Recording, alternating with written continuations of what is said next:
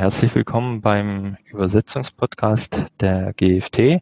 Heute habe ich die Frau Hör bei mir im Interview und es geht um das Thema maschinelle Übersetzung und Post-Editing. Ja, Frau Hör, wenn Sie sich vielleicht gerade selber kurz vorstellen würden.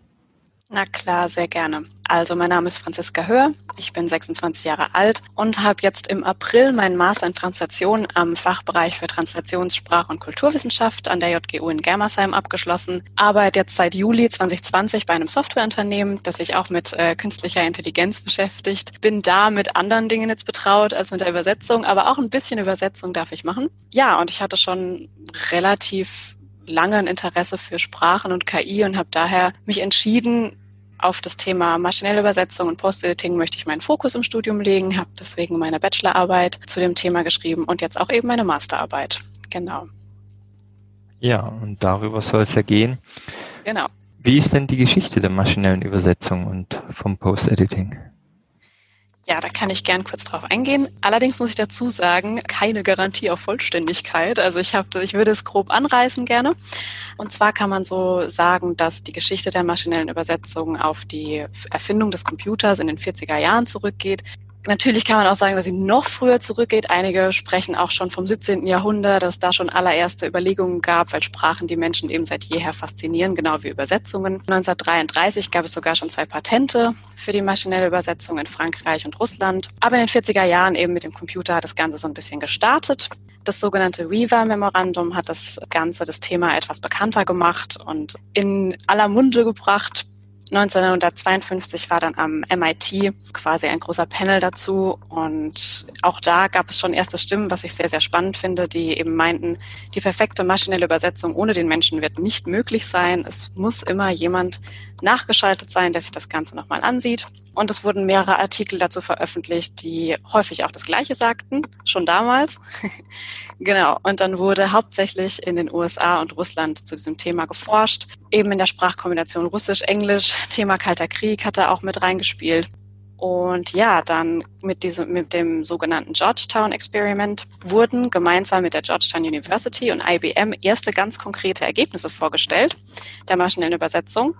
Das waren natürlich simple, regelbasierte Systeme, die Wort für Wort übersetzt haben und jetzt noch nichts total ja, kompliziertes in Anführungsstrichen, für die Zeiten natürlich schon. Allerdings kam dann 1966 ein sehr, sehr großer Einbruch.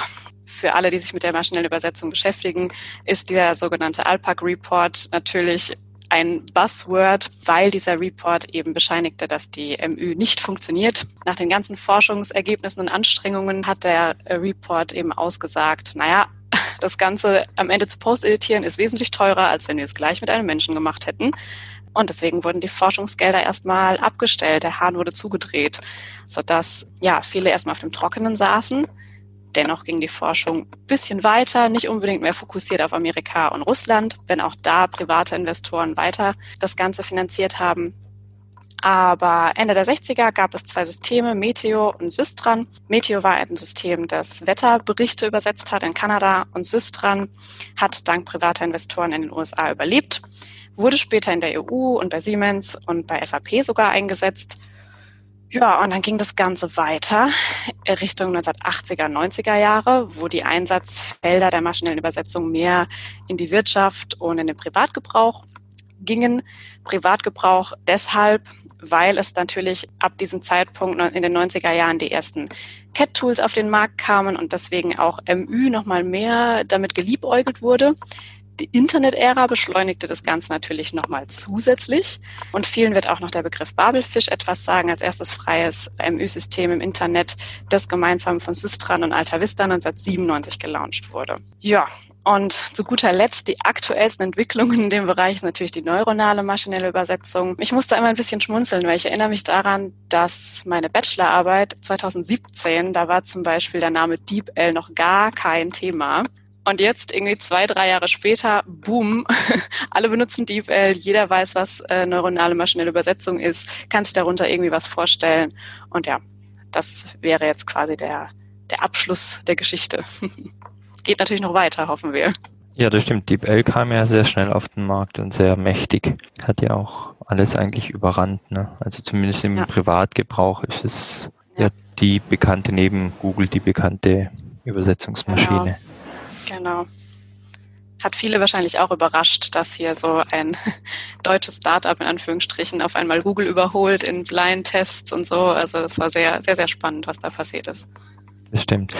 Sie hatten ja gerade vorhin nochmal die Arten von maschineller Übersetzung angesprochen. Wir sind ja jetzt bei der neuronalen Übersetzung angekommen. Können Sie nochmal die ja. Arten, die es gibt, die es ja auch heute noch gibt, erklären oder aufzeigen? Ja, gerne, gerne. Ähm, auch hier muss ich dazu sagen, es gibt viele verschiedene Möglichkeiten, also nicht Möglichkeiten, aber einige Arten der maschinellen Übersetzung. Aber ich gehe nur kurz auf vier Stück ein, die ich auch in der Arbeit umrissen habe. Zum einen gibt es eben die regelbasierte maschinelle Übersetzung, Systeme, die eben ganz am Anfang entwickelt wurden, was ich glaube ich schon erwähnt hatte, dieses Wort für Wort übersetzen. Das, da wurden Grammatikregeln eingespeist in diese Systeme. Ja, und da hat man eben das, äh, den großen Vorteil, dass die Texte meistens vollständig übersetzt werden. Also da wird nichts weggelassen. Das Kontra natürlich, es klingt eher etwas holprig und nicht unbedingt nach einem Menschen, sondern ganz klar nach einer Maschine. Im nächsten Schritt gab es dann oder ging man eher in die Richtung statistische maschinelle Übersetzungssysteme.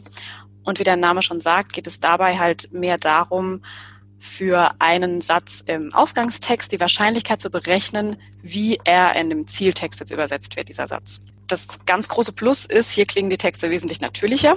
Also nicht mehr so nach einer Maschine. Und das Kontra auf der anderen Seite ist, dass man dafür viel Trainingsmaterial braucht, in der Regel auch große Textkorpora, damit eben diese Statistik sich besser oder genauer berechnen lässt und die Sätze am Ende besser klingen. Und hier kann eben passieren, dass die Maschine etwas übersieht, über, also Informationen weglässt oder ja, Sachen übersieht und es deswegen zu einem ja, holprigen Text kommt und man da auch schauen muss, dass man nichts übersieht als Posteditor oder als wer auch immer den Text sich dann ansieht.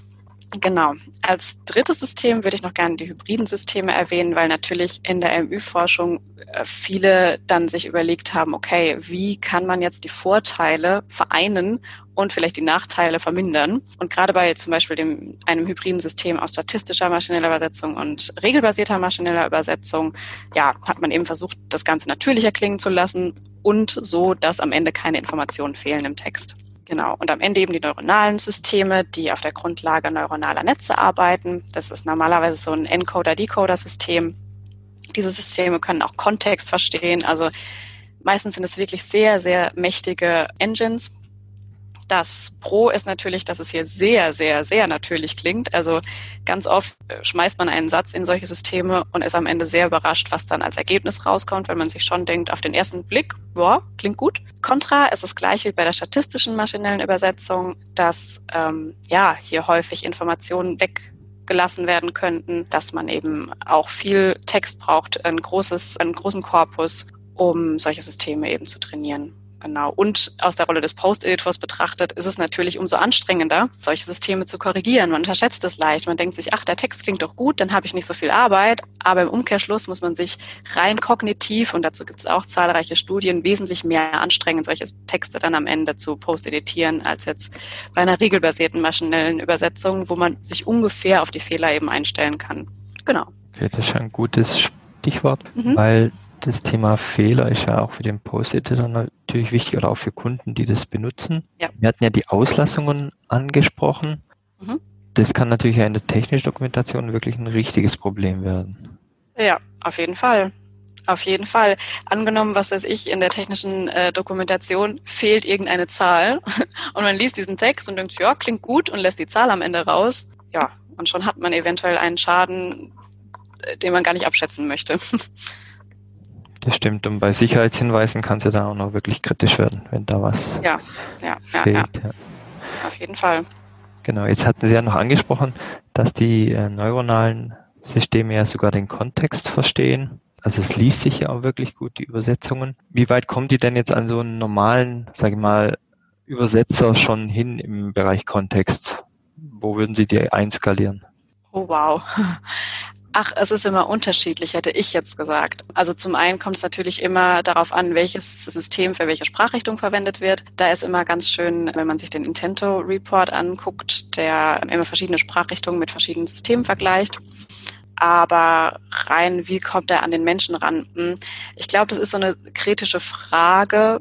Da wird auch aktuell sehr viel dran geforscht. Ich meine, dass ich letztens oder kürzlich erst einen Artikel gelesen habe, wo für gewisse sehr restriktive Textsorten die Probanden sogar die Übersetzung der neuronalen maschinellen Übersetzung bevorzugt haben, wenn ich mich nicht irre. Also ich, ich kann jetzt leider keine Garantie geben, aber ich meine, dass ich das gelesen hätte. Dennoch würde ich auf jeden Fall sagen, dass für äh, Texte, die eben nicht so restriktiv sind, die vielleicht doch noch ein bisschen kreative Denkarbeit erfordern oder mal eine Satzumstellung erfordern oder oder oder, dass hier trotzdem noch der, der Mensch besser abschneidet. Auf Kontextebene auf jeden Fall. Haben Sie gerade den Intento-Report angesprochen. Das heißt, wenn ich es richtig verstehe, müssen wir gucken pro Sprachrichtung, welche Maschine dann hier am besten ist, wenn man wirklich gute Qualität haben will aus den äh, genau, neuronalen richtig. Maschinen. Genau, okay, ganz also, unterschiedlich. okay, also die eierlegende Wollmilchsau gibt es hier am Markt, äh, soweit Sie wissen, noch nicht. Äh, nein, wenn es jemand äh, diese eierlegende Wollmilchsau entdeckt hat, dann darf er es mir gerne sagen. Okay. mir, ist, mir ist sie noch nicht begegnet. okay, gut. Wie viel Steigerung haben wir denn durch den Einsatz von einer maschinellen Übersetzung mit Post-Editing gegenüber einem humanen Übersetzer? Wissen Sie das ungefähr oder gibt es da Zahlen? Ja, da gibt es tatsächlich Zahlen. Vielleicht ich weiß nicht, sollten wir noch kurz, äh, oder möchte ich gerade ganz kurz erwähnen, bei Post-Editing, wir werfen hier mit dem Begriff um uns, nicht, dass am Ende vielleicht so, noch jemand denkt, ja, was, was ist, ist das eigentlich, über was reden die ganze, über was reden die die ganze Zeit? Also bei Post-Editing geht es hauptsächlich darum, die maschinelle Übersetzung zu korrigieren, also den rohen MÜ-Text von einem Übersetzer, was meines Wissens auch von der Post-Editing-Norm gefordert ist, nach speziellen Regeln korrigieren zu lassen. Dann gibt es nochmal eine Unterteilung, da gibt es verschiedene Formen der Unterteilung. Ganz grob betrachtet kann man zwischen Full Post-Editing und Light Post-Editing unterscheiden. Und ja, bei Light Post-Editing geht es eben darum, dass der Text einfach grob korrigiert wird, er soll lesbar sein, er soll verständlich sein, lexikalisch-syntaktische Fehler raus. Und bei Full Post Editing gehen wir eher in die Richtung, dass es schon auch eher nach einer menschlicheren Übersetzung klingt. Genau. Und in der Norm, also in der 18587, in der Post-Editing-Norm wird, meine ich, auch zwischen Light- und Full-Post-Editing unterschieden. Die TAUS-Guidelines äh, orientieren sich da nochmal an, an einem anderen Kriterium, aber das ist ungefähr das, die Unterscheidung. Und Sie meinten jetzt die, von welcher Effizienz man sprechen kann, richtig? Ja, der genau. maschinellen Übersetzung gegenüber dem Menschen. Also die Zahlen, die ich kenne, die ich auch für die Masterarbeit raussuchen durfte, haben mich sehr, sehr überrascht, weil man geht ja in der Regel davon aus, natürlich ist es von sehr, sehr vielen Faktoren wie Textsorte, Translation Memory, Sprachkombination und so weiter abhängig, aber man geht in etwa ja davon aus, dass ein Profi-Übersetzer mit einem CAT-Tool circa 2000 Wörter am Tag schafft. Ja, und bei der äh, maschinellen Übersetzung mit einem Post-Editing sind dann auf einmal Zahlen in den Raum geworfen zwischen 3500, 5000 oder 7000 Wörtern am Tag. Also schon nochmal eine heftige Steigerung. Sarah Grizzo, die Sie ja auch schon in Ihrem Podcast hatten, ähm, geht davon aus, dass man, wenn man mit viel Erfahrung und einer positiven Einstellung sogar teilweise mehr schafft. Also es ist natürlich von vielen Faktoren abhängig, aber wir haben, wenn alles stimmt, und es ist mir sehr wichtig zu sagen, wenn alle Faktoren stimmen, dann kann man durchaus von einer sehr starken Effizienzsteigerung ausgehen durch MÜ und Post-Editing. Was ja in vielen Branchen sogar gut ist, weil ja da eh oft Zeitdruck herrscht bei den Übersetzungen, weil ja oft ist das letzte Glied ist, bevor dann die Anlage ausgeliefert wird. Auf jeden Fall. Also gerade bei jetzt so, ja, wenn wir bei der technischen Kommunikation oder bei der technischen Doku bleiben, ja, gerade so mehrsprachige Projekte, Textsorten, die sehr, ich sage jetzt mal, die halt eben jetzt nicht keine Marketingtexte sind, keine Werbetexte, sondern eben so eine Bedienungsanleitung, genau. Genau, richtig. Dass eben bei einer Bedienungsanleitung zum Beispiel, die in viele verschiedene Sprachen auch noch übersetzt werden muss, mit sehr viel Text, mit einem ganz kleinen Zeitfenster, dann kann man sich durchaus überlegen, hm, ich könnte das mal mit maschineller Übersetzung probieren. Auf jeden Fall.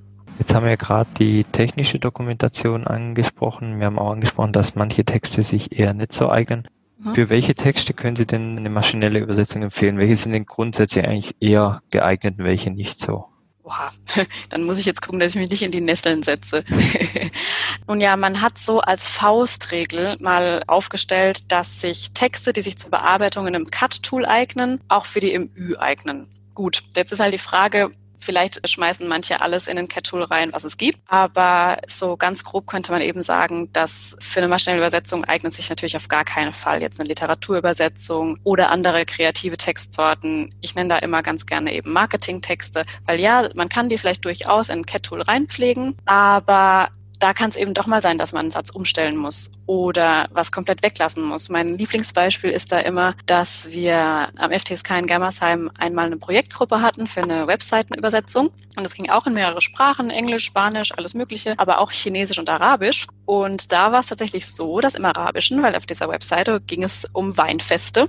Also es war so ein Werbeauftritt von einem Dorf, meine ich. Und es ging um Weinfeste und zum Beispiel im Arabischen hat man einfach diese ganze Sektion zu, zu, den Weinfesten einfach gestrichen. Und da dachte ich so, hm, also wenn man da jetzt einfach gesagt hätte, wir werfen die Texte jetzt in ein maschinelles Übersetzungssystem und irgendjemand hätte es post-editiert, hätte vielleicht gedacht, ja gut, okay, ja, geht's halt um Weinfeste, ich post-editiere das jetzt mal. Aber dass man eben gerade bei solchen Texten drüber nachdenken müsste, das wegzulassen und vielleicht durch was anderes zu ersetzen oder es ja, es zu übergehen, darüber denkt man jetzt vielleicht nicht unbedingt so nach. Das, heißt, ich würde auf jeden Fall bei der Faustregel bleiben, nicht zu kreative Texte. Das Interkulturelle spielt ja dann auch immer noch eine Rolle zusätzlich. Auf jeden Fall, ja. Natürlich ergeben sich aber auch durch andere Textsorten gewisse Risiken. Also nur weil ein Text jetzt nicht kreativ ist, birgt er ja keine Risiken. Als Beispiel medizinische oder juristische Texte übersetzen möchten und am Ende kommt eine Fehlübersetzung bei raus, äh, rechnen wir vielleicht über Personenschäden oder über noch schlimmere Sachen, Schäden in Milliardenhöhe, man weiß es nicht. Und da ist halt wieder die Frage, wer trägt jetzt hier die Verantwortung? Man kann natürlich sagen, die Maschine hat es falsch übersetzt, aber am Ende wird immer der Post-Editor, der Sprachdienstleister, wie auch immer, belangt. Das heißt, hier gilt es natürlich auch nochmal zu prüfen, ja, gehe ich da gar kein Risiko ein? Was kann beim Übersetzen von genau diesem Text jetzt passieren? Wie viele Augen lasse ich da drüber gucken? Lasse ich da überhaupt eine Maschine überhaupt die Finger im Spiel haben oder Texte, die sich aufgrund von einer Daten, von Datenschutzrichtlinien nicht eignen, die nicht DSGVO-konform sind. Also man sollte jetzt auf gar keinen Fall Texte mit personenbezogenen Daten in Google Translate reinhauen oder auch Texte, die irgendwelche Interna enthalten. Äh, ja, würde ich auf jeden Fall auch von abraten. genau. Okay, das stimmt. Also vor allem bei den kostenlosen Tools. Es gibt ja noch welche, ja. die zwar Datenschutz versprechen, ja. Wie weit es ist, muss man sich natürlich immer im Detail anschauen, wie da die genau, Regelungen richtig. sind. Genau. Also wir haben natürlich Risiken.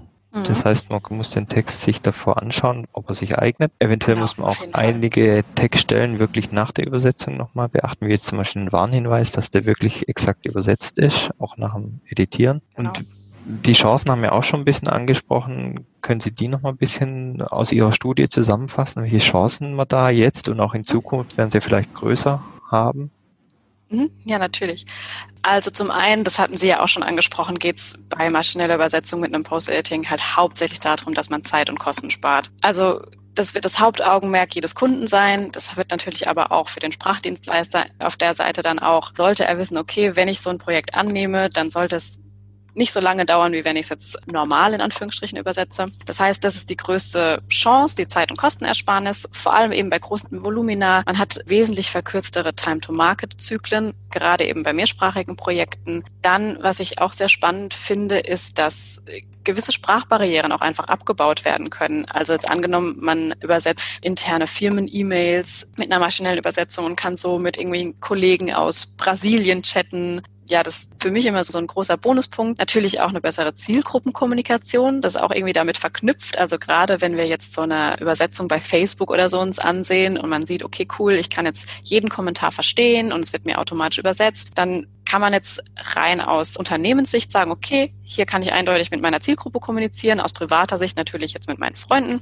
was wiederum auch eine gewisse Form der Informationsbeschaffung darstellt. Also wenn ich weiß, okay, ich brauche jetzt unbedingt ein Abstract von diesem, jenem wissenschaftlichen Artikel, der ist aber leider auf Französisch erschienen, ich kann kein Französisch, okay, dann lasse ich es über eine, in eine maschinelle Übersetzung rein und habe am Ende, selbst wenn es jetzt nicht post-editiert ist oder nur ein Light-Post-Editing danach passiert, habe ich trotzdem die Informationen, die da drin stehen. Also das ist auch nochmal eine riesige Chance, dieser Informationsaustausch. Und aus Übersetzersicht muss ich nochmal sagen, weil mir doch einige Übersetzer oder Post-Editoren, nee, eher Übersetzer begegnet sind, die dem Ganzen sehr, sehr, sehr, sehr kritisch gegenüberstehen. Da sehe ich das immer so, dass ich dann sage, naja gut, aber wenn die Maschine diese repetitiven Aufgaben übernimmt und quasi die Textteile übersetzt, die ich vielleicht sowieso nicht so spannend fände, dann ist es doch ein großer Pluspunkt für mich. Dann kann ich mich auf die Arbeit konzentrieren, die mir wirklich Spaß macht, wo ich kreativ sein darf, wo ich ein bisschen Köpfchen reinstecken muss. Und das sehe ich als riesige Chance jetzt gerade für den Übersetzer, weil er diese große Angst immer noch im Raum steht. Und selbst wenn man sagt, nee, es ist doch nicht mein Ding, ich möchte kein, kein Post-Editing zum Beispiel machen, jetzt als Übersetzer, kann man trotz allem noch sagen, ja gut, hm, ich hänge jetzt mal an einem Text, ich habe irgendwie eine Blockade, ich nehme es als Inspiration. Ich werfe das jetzt mal in DeepL, Google, wie auch immer und schaue mir an, was die Maschine daraus macht und denke mir dann vielleicht, oh, ja, okay, nee, also hätte ich es nicht gemacht. Ich hätte es jetzt so und so gemacht. Und schon hat man irgendwie eine Inspiration für seinen eigenen Text und das finde ich auch sehr, sehr schön. Stimmt, das ist auch eine gute Idee, wenn man mal einen Hänger hat, was ja doch mal nach ein paar Stunden sein kann. Oder wenn einem auch mal ein Wort vielleicht nicht einfällt, guckt man ja bisher, also altmodisch im Lexikon, da hat man jetzt natürlich mit dem Übersetzungssystem auch die Möglichkeit, sich anzeigen zu lassen, welche Übersetzungen da vorgeschlagen werden für das Wort. Richtig, das ist super praktisch. Ja, genau. Ja, wie sollte denn die maschinelle Übersetzung Post-Editing abgerechnet werden, dass sie für alle Beteiligten fair ist? Also da gibt es ja eben mehrere Methoden. Das ist ein großes Streitthema. Am fairsten wäre es wahrscheinlich nach der Stunde bezahlt tatsächlich, wie eine Revision oder Vier-Augen-Prüfung. Dadurch, dass aber hier der Preis vorab nicht kalkuliert werden kann, möchten das einfach viele Kunden nicht. Die möchten schwarz auf weiß wissen, was kostet mich das Ganze und vielleicht auch eventuell sehen, was sie dadurch einsparen können. Deshalb ist der aktuelle Trend der Branche tatsächlich, dass man zwischen 40 bis 60 Prozent des üblichen Wortpreises, wir gehen von einem neuen Wort aus, abrechnet. Und ja, hier hat man dann eben gleich kalkulierbare Kosten, die man dem Kunden vorstellen kann. Und man muss natürlich aber auch bedenken, dass wenn man sein Post-Editing in einem CAT-Tool macht, und ich gehe einfach mal davon aus, dass das die meisten so machen werden, dass man auch für Segmente, die man nicht bearbeitet hat, die man nicht posteditiert hat, was berechnet, weil auch hier ist natürlich eine Revision erforderlich oder eine Terminologiearbeit. Vielleicht möchte der Kunde spezielle Begriffe noch verwendet haben. Und hier könnte man zum Beispiel 25 Prozent des Basispreises, also dieses Wortpreises auch nochmal berechnen, dass man eben auf jeden Fall auch aus Posteditoren sich da alles fair abgerechnet hat. Was man allerdings beachten sollte als Posteditor, das war mir vorher auch gar nicht so bewusst, aber es ergibt total total Sinn,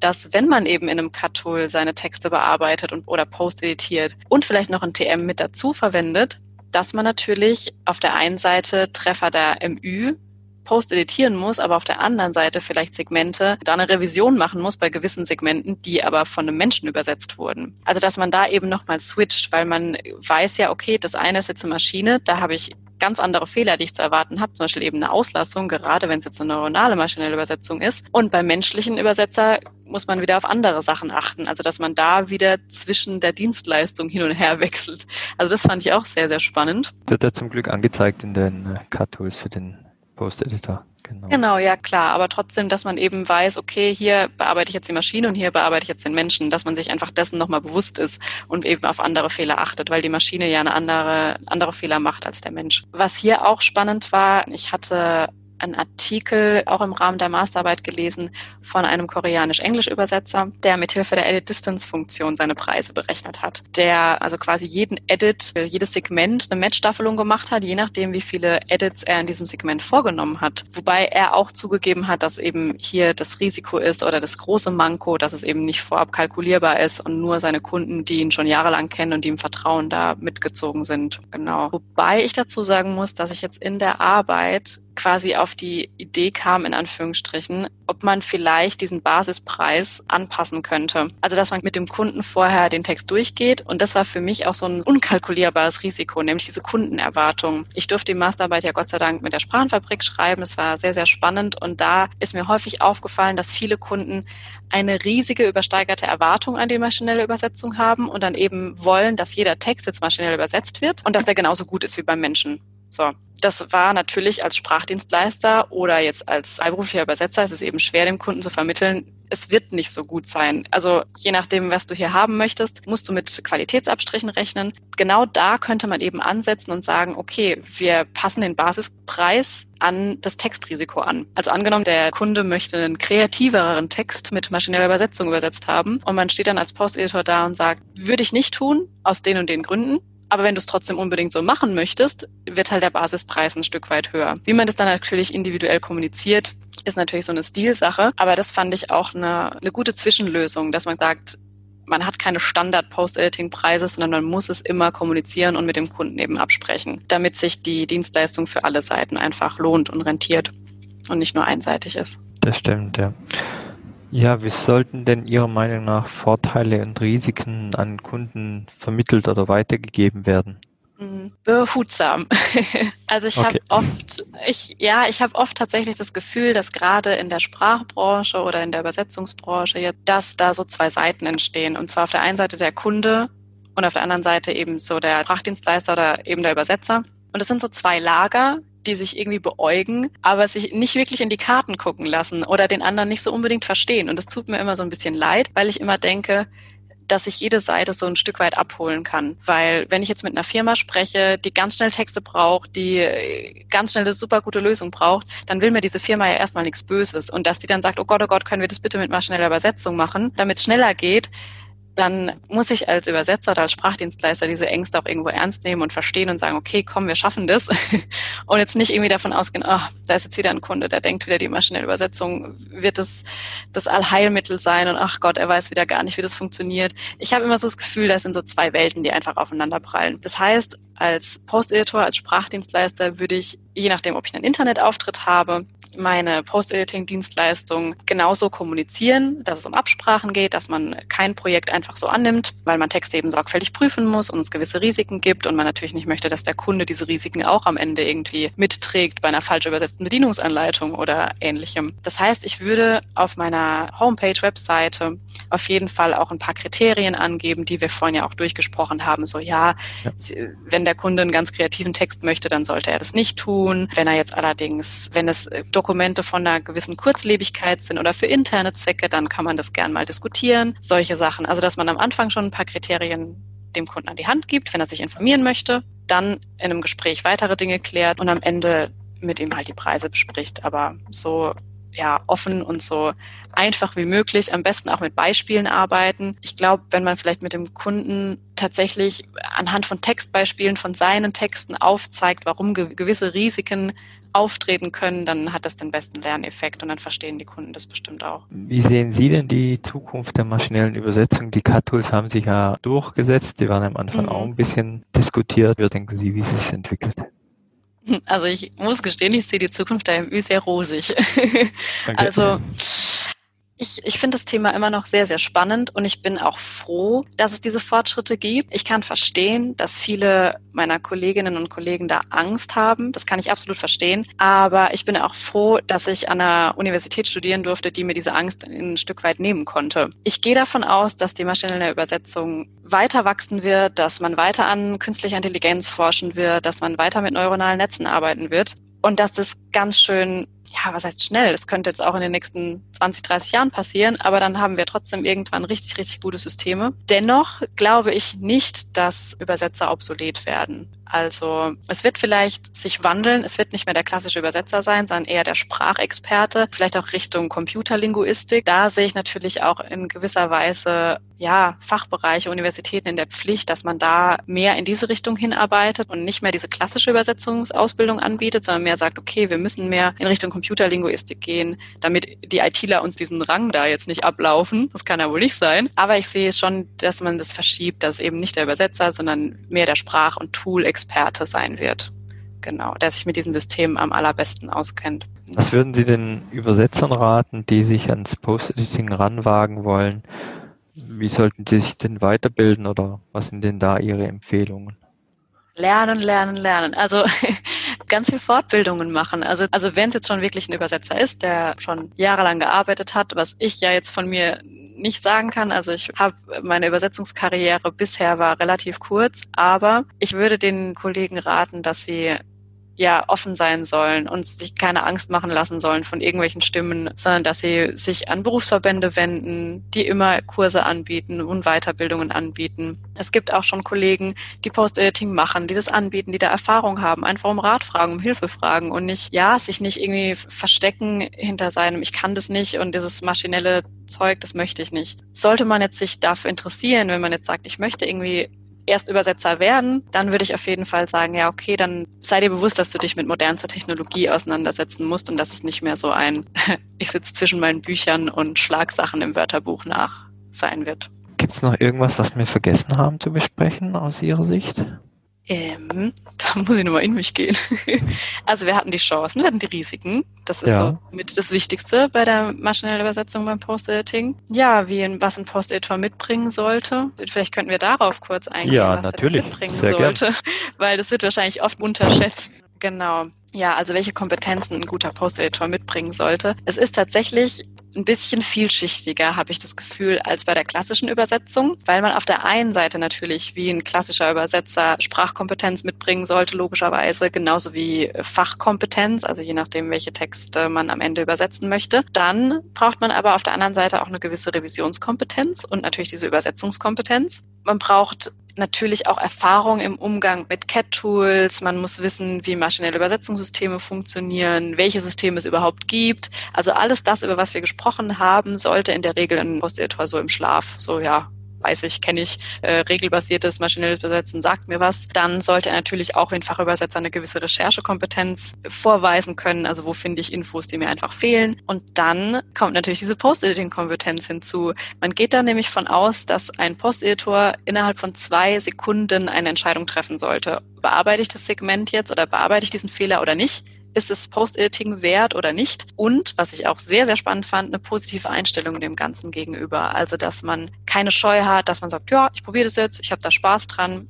Und dass gerade Post-Editoren oder Übersetzer, die das mit einer positiven Einstellung sehen, sind wesentlich produktiver und erfolgreicher in dem Ganzen. Man muss dazu sagen, dass jetzt diese Kompetenzen, die ich hier aufzähle, die habe ich mir jetzt nicht aus der Nase gesaugt. Also es gibt da auch ganz viele Artikel dazu und gerade was ich hier aufzähle, sind die, ist das Post-Editoren-Kompetenzmodell von Hansen Scherer, Kanfora und Frau Nietzke, die ist wirklich sehr, sehr detailliert, aber sehr übersichtlich dargestellt haben. Und spannend hier ist auch das, was ich alles aufgezählt habe, sind quasi die Basiskompetenzen am Rand, aber es gibt nochmal Kernkompetenzen. Und das ist das Spannende. Hier reden wir nämlich dann wiederum über eine Risikobeurteilungskompetenz, über eine gewisse Strategie oder Entscheidungskompetenz. Bei der Risikobeurteilung das hatten wir jetzt auch schon mehrmals angesprochen, dass eben Post-Editor beurteilen können muss, ob sich ein Text jetzt eignet, ob sich das lohnt, sowohl für den Kunden preislich als auch für einen selbst. So kann ich diesen Text post-editieren, kostet mich das zu viel Zeit oder lohnt sich das für mich? Dann diese Strategie, welches Post-Editing macht hier denn überhaupt Sinn? Also brauche ich ein Light-Post-Editing nur oder muss ich ein Full-Post-Editing machen? Wenn mir der Kunde sagt, er hätte super gerne ein Full-Post-Editing, aber es geht nur um eine E-Mail, dass ich dem dann vielleicht sage, ja komm, also da reicht es, wenn ich dir jetzt nur ein Light-Post-Editing anbiete, weil die E-Mail ist in zwei Tagen sowieso vergessen. Dann noch zwei weitere Dinge, und zwar einmal eine Beratungskompetenz. Also wie hole ich den Kunden ab? Wie erkläre ich dem die Risiken? Wie erkläre ich dem, wie dieses System, das er jetzt vielleicht gerne benutzen würde, überhaupt funktioniert? Welche Risiken es da gibt? Gerade auch so Sachen wie Datenschutz. Und nein, bitte, bitte wirf jetzt einen Personalbogen von irgendwelchen Mitarbeitern nicht in DeepL rein. Und dann auf der, der anderen Seite als letzten Punkt die Dienstleistungskompetenz, also dass eben ein guter Post-Editor seinen Aufwand einschätzen kann und dementsprechend Preise kalkulieren kann. Im Endeffekt kann man zusammenfassen, dass ein Post-Editor einfach ein sehr guter Berater und Sprachexperte sein sollte. Und wie würden Sie raten zum Post-Editing machen? Immer im Cut-Tool oder wie sind da die Erfahrungen? Das ist jetzt eine spannende Frage. Ich finde immer, also ich arbeite sehr, sehr gerne mit CAT-Tools. Ich mag es, aber ich bin auch froh jetzt in der Retrospektive, dass im Studium nicht gleich damit begonnen wurde, weil Texte sind ja nicht keine Segmentklumpen, wenn man so ja. möchte. Texte sind lebendige Sachen, wo man auch mal vielleicht in der Übersetzung so einen Abschnitt ganz anders strukturieren würde. Das heißt, ich glaube, das würde ich auch dann textabhängig machen. Je nachdem, was mir der Kunde zuschickt, dann halt sagen, okay, also wenn es jetzt ein langjähriger Kunde ist, der mir immer eine Bedienungsanleitung schickt, dann würde ich es vielleicht ins Cut-Tool hauen und wenn es jetzt ein Neukunde ist, der mir irgendeinen sehr, sehr kreativen Marketing-Text schickt, ja, wobei nicht sehr, sehr kreativ, dann sind wir wieder weg vom Post-Editing, der mir eine andere Textsorte schickt, wo ich sage, ja, wir können es mal mit maschineller Übersetzung probieren, aber ich mache es vielleicht nicht ins Cut-Tool. Ich würde ich abhängig machen von der Situation und vom Text und vom Kunden. Ja, Frau Hör, dann bedanke ich mich auf jeden Fall für die Teilnahme am Podcast. Danke Ihnen, Herr Binder. Vielen, vielen Dank für die Einladung. Und würde mich freuen, wenn wir uns vielleicht bei einem weiteren Podcast hören. Ja, sehr gerne. Wenn Sie Fragen haben, die bisher noch nicht im Podcast behandelt wurden, können Sie diese gerne per E-Mail an m.binder.gft-online.de stellen. Ich werde diese in einem der nächsten Podcast-Folgen beantworten. Vielen Dank fürs Zuhören und bis zum nächsten Mal.